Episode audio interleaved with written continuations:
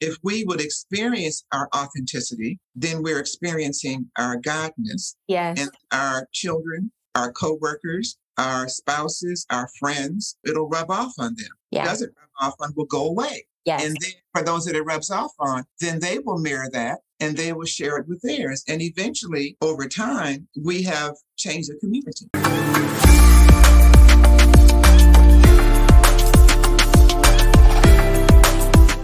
You work with organizations and try to bring all of these elements of the grid and authenticity in general to the forefront. So when you think about working with a group of people and being able to harness the energy towards one pivotal point, how do you think we can use that same guidance that you have developed to now guide our African American, African Canadian, Caribbean, those of us who are in our community? How do we use this kind of approach? Like, what do you think we need to do in order to kind of move us into this pivotal direction? The first thing we need to do is become authentic ourselves. That's first and foremost, to be real with yourself, to recognize your strengths and your challenges, to fortify yourself, to bring your strength and to role model that to everyone around you. Yes. As I've said since I've begun this work, if we become individually authentic, then we will impact people around us.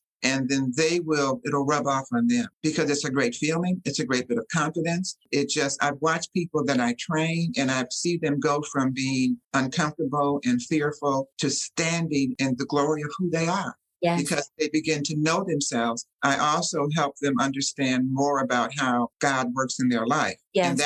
And they can then see it and feel it and experience it. And that gives even people that have been to church for years. I have one girl who's been to church for years, but she really recognizes the difference, not just what church teaches, but because like the Catholic Church, for example, seemed to me to teach God by reading about it. Yes. But God is an experience. Yes. So if we would experience our authenticity, then we're experiencing our godness. Yes. And our children, our coworkers, our spouses, our friends, it'll rub off on them. Yes. It doesn't rub off on, will go away. Yes. And then for those that it rubs off on, then they will mirror that and they will share it with theirs. And eventually, over time, we have changed the community. Yes. It's nothing that'll happen all at once, but it's a slower process.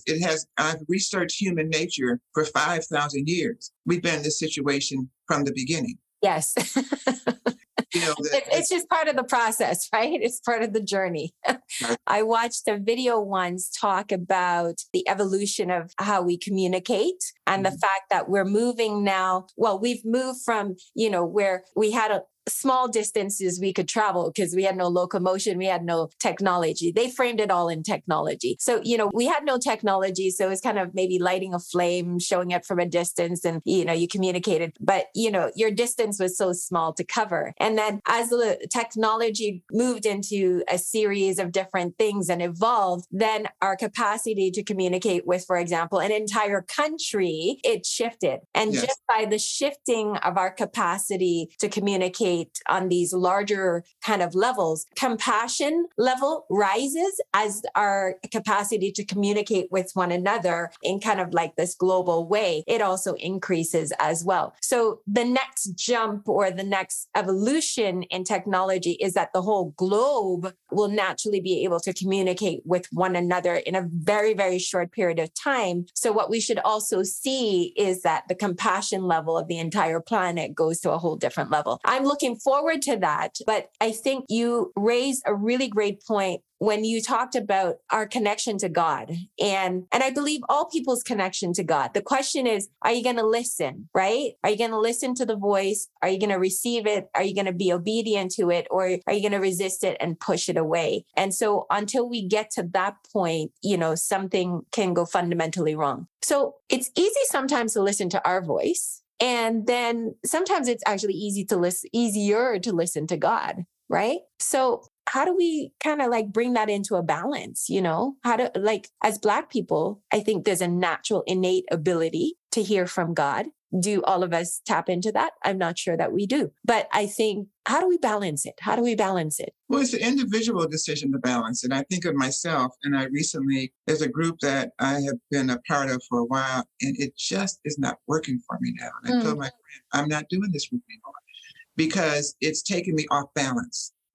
Because their values do not reflect my values. I don't feel celebrated from them. I feel like I'm just being tolerated. And I advise be around people who celebrate you, not those who just. Yes. Around people who understand if you're different, you know, that's fine. Be and go in your differentness. That's what makes you who you are. And the other thing that I just want to mention when you say technology is the challenge that we're also beginning to be faced with of artificial intelligence and how that there seems to be an effort for that to take over, particularly the jobs that don't require as much education, which many of our people are in. And so that's an issue. Now, you know, I used to be a Head Start director.